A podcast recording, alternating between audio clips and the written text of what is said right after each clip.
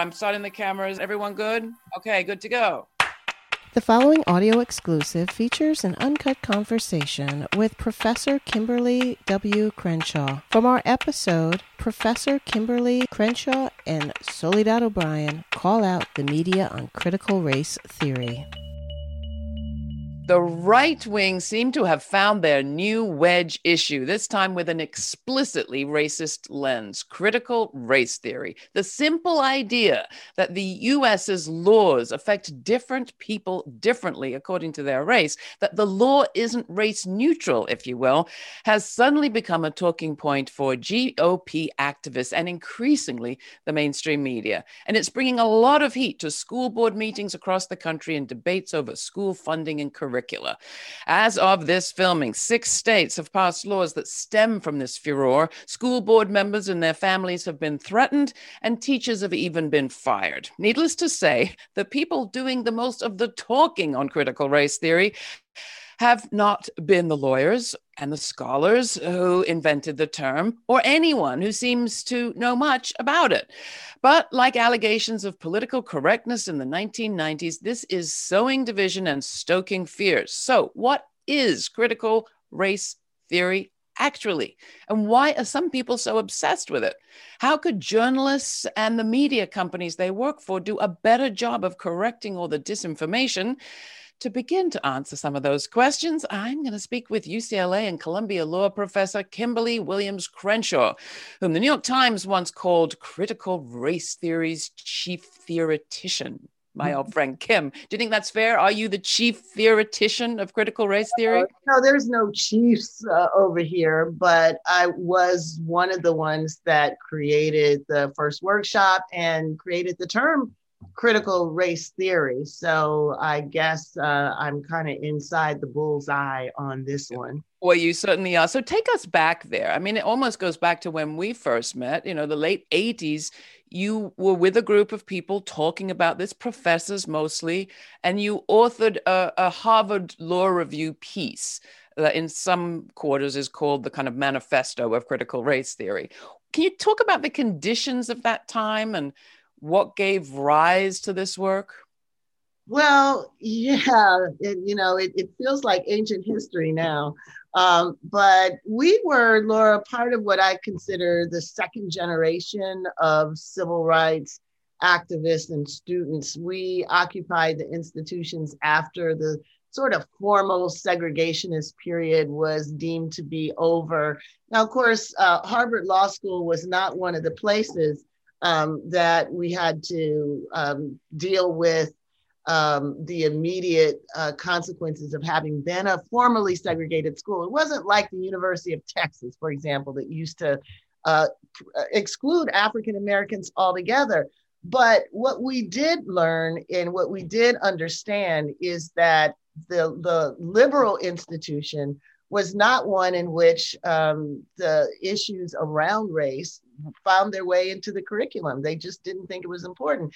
Many of us had gone to Harvard Law School to study with Derek Bell, um, author of the famous Race, Racism, and American Law, only to find that he had left and that there were no plans to teach his course. So, uh, our goal was to seek the kind of education that would allow us to be uh, uh, helpful in the ongoing struggle for racial justice, the ongoing struggle to dismantle uh, the consequences of white supremacy. And there we learned not only that this elite institution was completely disinterested in educating us uh, to fulfill those roles, we also learned that the thinking about the relationship between race and law uh, was uh, dramatically underdeveloped. So, mm. critical race theory grew out of this second generation civil rights formation, looking at how race and racism wasn't just um, uh, uh, uh, uh an, an, issue that the law sometimes came in and, and tried to provide remedies against. The law was often the thing that created the very problem that it was then purporting to solve. So give so, us an example. What was one of those that you remember that you hold out as, as sort of encapsulating that problem, that issue? Um, so one is that you know the very idea that race is a natural category um, is a false idea. Race is what, what we call socially constructed, namely, race is a, a, a product of laws, of practices, of, of institutions. Um, and and law itself actually help constitute what race means. So here's an example: Plessy versus Ferguson is the uh, uh, fundamental case that determined that racial segregation was perfectly constitutional. It, everyone knows the case for that. But the the other argument that Plessy was making was that it was unconstitutional for him to be considered to be black because Plessy was seven eighths white. You couldn't look at Homer Plessy and see that he was an African American. So he was basically arguing the law was constituting the very categories mm. of, of Black and white and was doing so in an asymmetrical or discriminatory way. Well, the court said you don't even have standing to make that argument because you aren't white, right? You haven't lost anything by being classified as black because you aren't white. But it was a circular argument because the law was the thing that determined that he wasn't white. These are the kind of ways that racism and racial power um, not only became embedded in the law, but they were products of law itself. We, we, we basically, as critical uh, race scholars, have looked at how racism has been embedded in the law ever since. And Homer Plessy was just one example of countless ways that law made the fiction of race materially real. So when when these critics of critical race theory say that we are the ones that believe in race essentialism, it is evidence, you know, um, that they have no idea what they're talking about, or if they do, they don't mind lying about what our project really is. Anyone who reads critical race theory knows that the whole project is to resist the essentialist idea of race by giving people a sense of the constructedness of race and law's mm. role in it. And when you say read critical race theory, are you referring to the reader that you were one of the editors of, the collected writings? Well, yes, uh, that people could start there. It's the big red book uh, called Critical Race Theory, um, and there there are other texts as well that that that people uh, can read. One by uh, Khiara Bridges, another by Richard Delgado. Um, so these are what I have started to call now that the right has tried to take our term and gentrify it.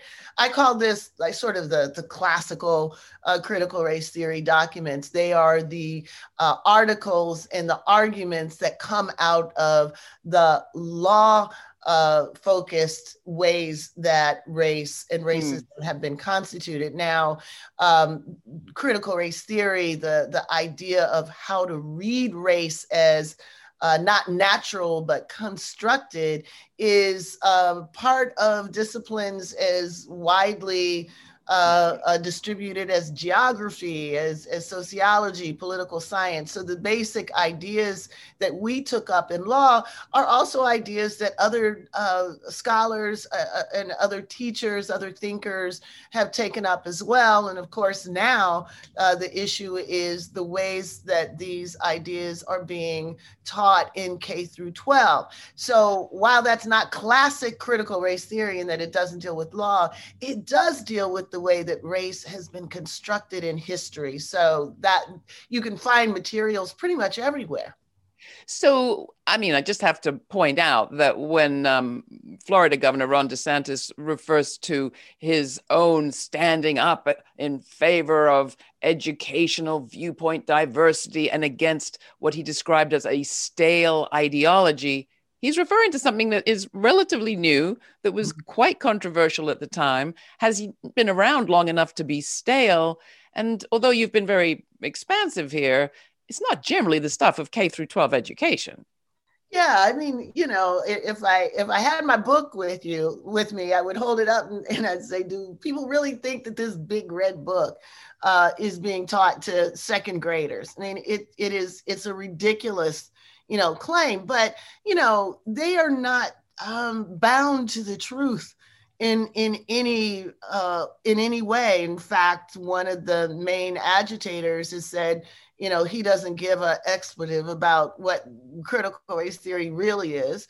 What they realize is that this is a container into which they can pour all of their anxieties, all of their anger, um, to uh, distract and deflect from the fact that there really is no uh, agenda that the Republicans have other than holding on to power and trying to make it permanent. Um, and they're doing it in a classic way. You know, they, they're suffocating democracy and they're saying, hey, look over there, critical race theory. Yeah. And unfortunately, too many people are, are falling in line. Um, you know, I, I think, Laura, it can't be surprising that the base is easily mobilized in this way. What is surprising, and I think it is something that we really have to talk about, is what are the conditions of possibility uh, such that this attack has happened in uh, in a way that um, right. the other side is is completely unprepared to to respond to. Right. That's so you've raised a lot of things there. I mean, one is there are some very real base motivating and mobilizing um, efforts happening around this issue that are having very real effects in school board educate uh, in school board elections on school board uh, members. We've seen people quit. We've seen people be fired who are teachers. We'll talk to one in just a bit. Um, there have been fights over curricula for years. And this seems to be another one that is as much about that as it is about anything to do with critical race theory, although obviously they're connected. Um, but this fight over the curriculum, can we just talk about that first? And then you're raising yeah. a super important point, which is that we have seen these kind of white lash attacks before. We should be better fueled and prepared to deal with them. We in the media, we in the public discourse, whatever you want to call that and yet we still seem to find ourselves on the back foot every single time. Um, mm-hmm. and we'll talk about how that works. But first, why is the fight over school curricula and funding and teaching so important to the right? Yeah. Well, you know, Laura, uh, uh, public education remains the most significant public uh, uh institution that shapes how Americans think about the country, think about its history, think about its future. Uh, Brown versus Board of Education said it clearly. The reason why integration was so important is that education is the key to preparing people to participate in what we want to call ourselves to be a democracy. Um, so, so you know, I, I, think there is some agreement about that uh, from left to right.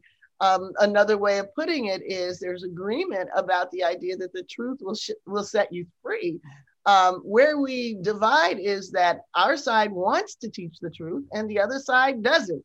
So it's not surprising then that public institutions, uh, education in particular, uh, have become ground zero in this moment of racial reckoning, the post George Floyd, the post uh, emergence of Black Lives Matter, in which teachers were taking up the challenge of uh, that that students were bringing in, into the classroom. Help us understand um, why Derek Chauvin took George Floyd's life with a casualness that suggested that he knew the likelihood that he'd ever be punished for it was virtually nil. Um, how is this more than just a question of a few bad apples? How do we think about policing um, and and and and racial power over time. These are questions that have obviously been raised over the last uh, year in particular, and teachers have rightfully um, taken up the challenge of exploring our history.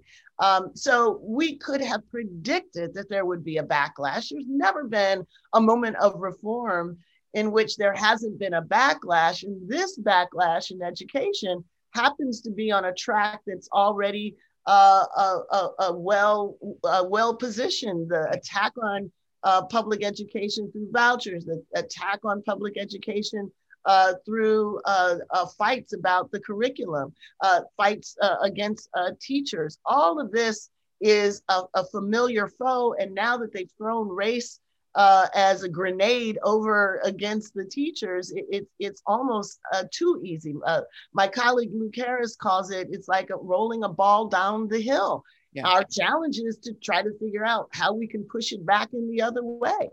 Well, we shouldn't have been surprised. You're totally right. We have been here before. You and I have been involved in these struggles and these discussions, I think, for the entire time we've known each other, which is many decades. I mean, I could go down the list.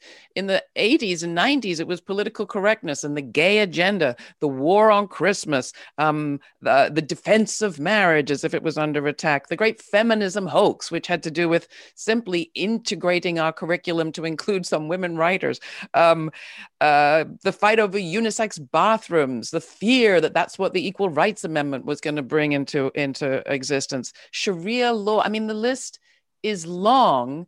Mm-hmm. Can you think of one we've actually successfully defeated without a lot of sort of corpses in its wake? Well, well, you know, Laura, we've been trying to think of one for the last couple of days. I'm not, I'm I'm not sure that I have any better answers when we couldn't come up with one before. Maybe maybe yeah. you can throw one out. But here here's here's what I, I do think. Um, we have seen this play so many times before that I believe hope that one of the things that our side does that allows for this to happen all the time is that we concede our territory. We abandon you know um, our our structures. We we say you know um, they they they have poisoned the well. Um, they've taken over our our our, our fortress. W- we've got to cut and run and it has never worked. It did not work with affirmative action um, it did not work with with welfare. It, it, it, didn't work with any of these moments, even even the, the challenge to uh, abandon feminism. It, it doesn't work when we try to hold the same agenda just under another term because what they're doing is attacking the agenda. Um, they're attacking the substance. The name is just the the tactic that they're using, but the the the project uh, is to dismantle the the content of mm. the ideas. So, so on the affirmative action thing, just because for people who weren't there, you know, there was this move to well let's just not talk about race. That's been the well has been so poisoned. We'll just talk about how good affirmative action is for example for diversity. white women. We'll talk about it in terms of diversity. Um, we'll talk about it in terms of you know equal opportunity you know and and and this was something that was talked about uh, and and sort of hammered you know by our side because the polls tell us that you know americans don't like affirmative action. Well they tell us that because the way it was successfully framed as preferential treatment, the way the media reported it as um, should we have reverse discrimination or not? References, right rather than should we dismantle uh, the processes, the projects, the ways that institutions repeatedly uh, reproduce certain kinds of exclusions. So this is a classic move. The right creates the story um, often by lies and, and disinformation. They then are able to mobilize outrage you know, around the lie um, uh, b- with people who believe that that the lie is true. And then when mainstream media come along, they just report the controversy rather than how the controversy itself was produced. Yeah. So we know it now. We've seen it. We've seen it now play out in six months my hope is that since we've seen it so many times before, we're not going to do the okey doke this time. We're going to say we're not going to let you define what critical race theory is any way you want so that we all go uh, jump ship. We're not going to let you poison what beauty is being produced in our citizenry by people demanding to know more. We know truth will set us free, and we are determined to create the classrooms and the information that our citizens need to actually be able to fully participate in this democracy. My question is yeah, i'm totally with you and obviously we want to do air this debate for this this discussion for this reason but this isn't easy. It hasn't been easy for you. It isn't easy for people who are in the sights of a campaign like this from the right as you've said. Um, they have their cannons well fueled and uh, we have an argument that is well directed at people yourself not so much but many people who are vulnerable on their school boards, teaching in, in high schools, but even you. I mean, how does it feel to be under attack like this? And what's helpful? Hmm. Yeah.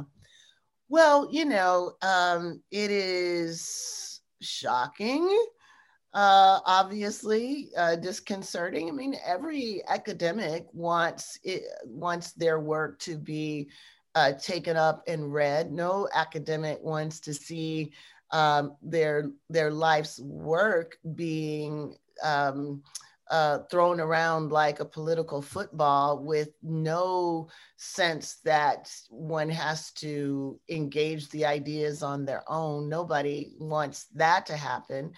Uh, and yet, I have to also say that nothing uh, creates more demand to understand an idea than officials saying that the ideas have to be banned. So bring it uh, on.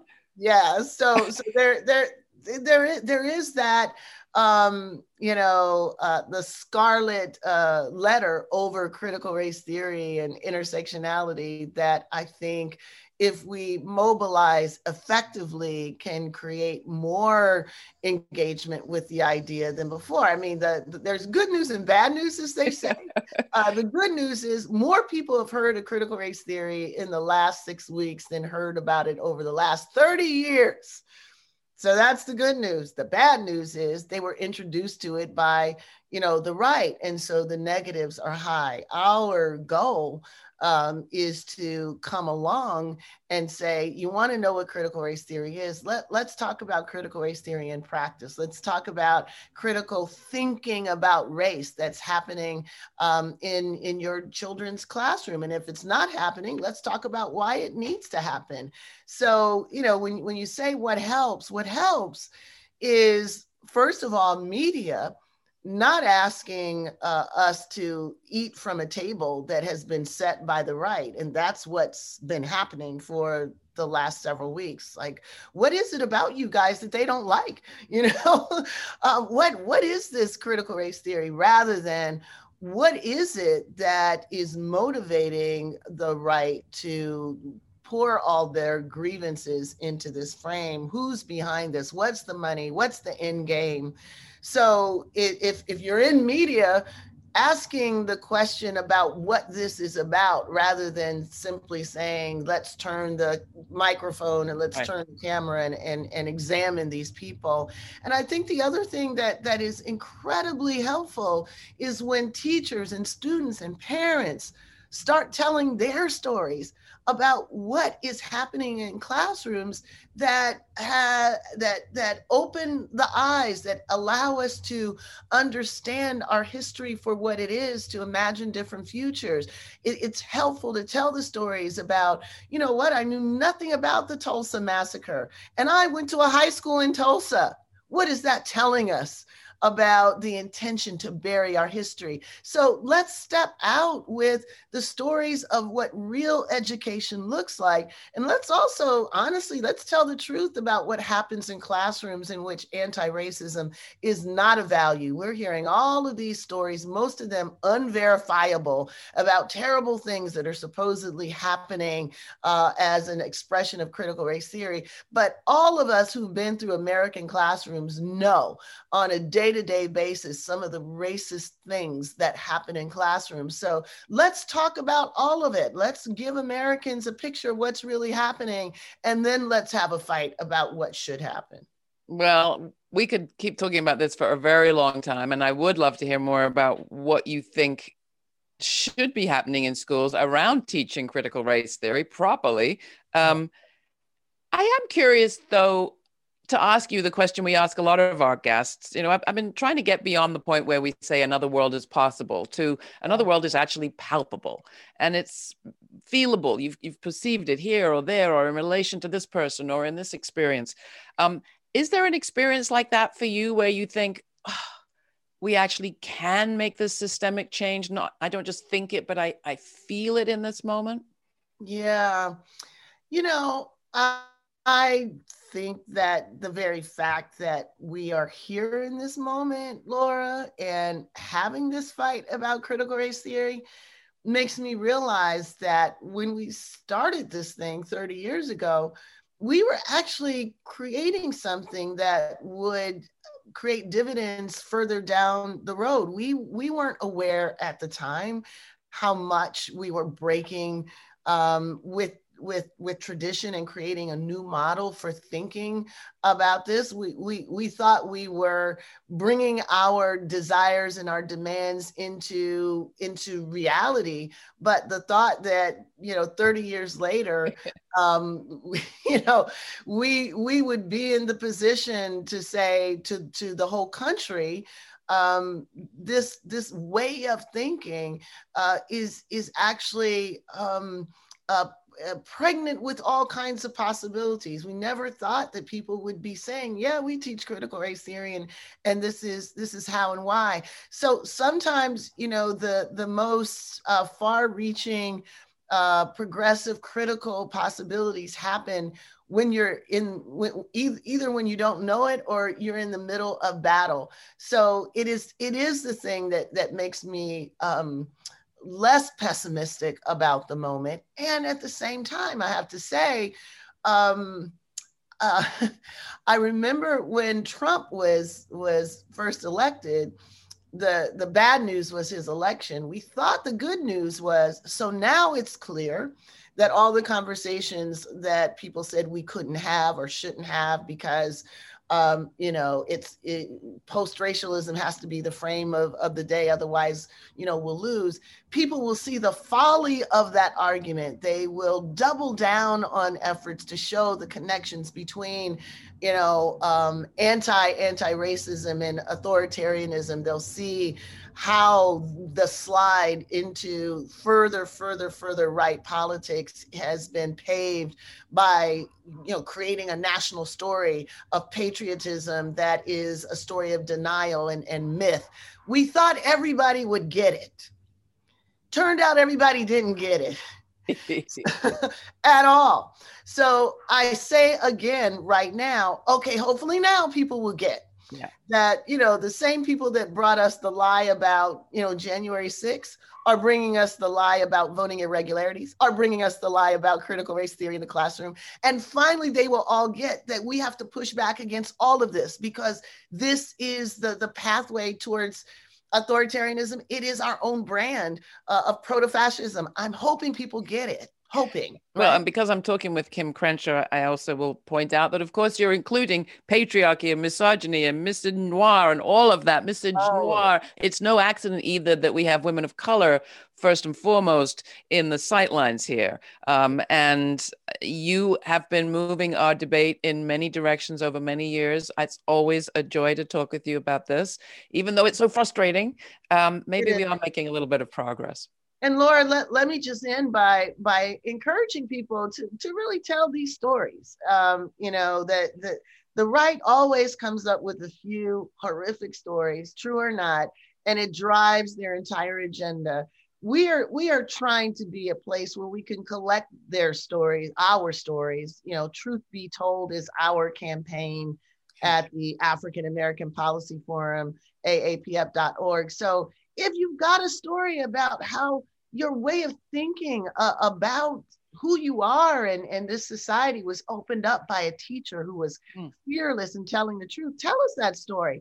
Or if something is being shut down, you know, like Black History Month, or in the middle of COVID, a training about racism and and and and healthcare was shut down.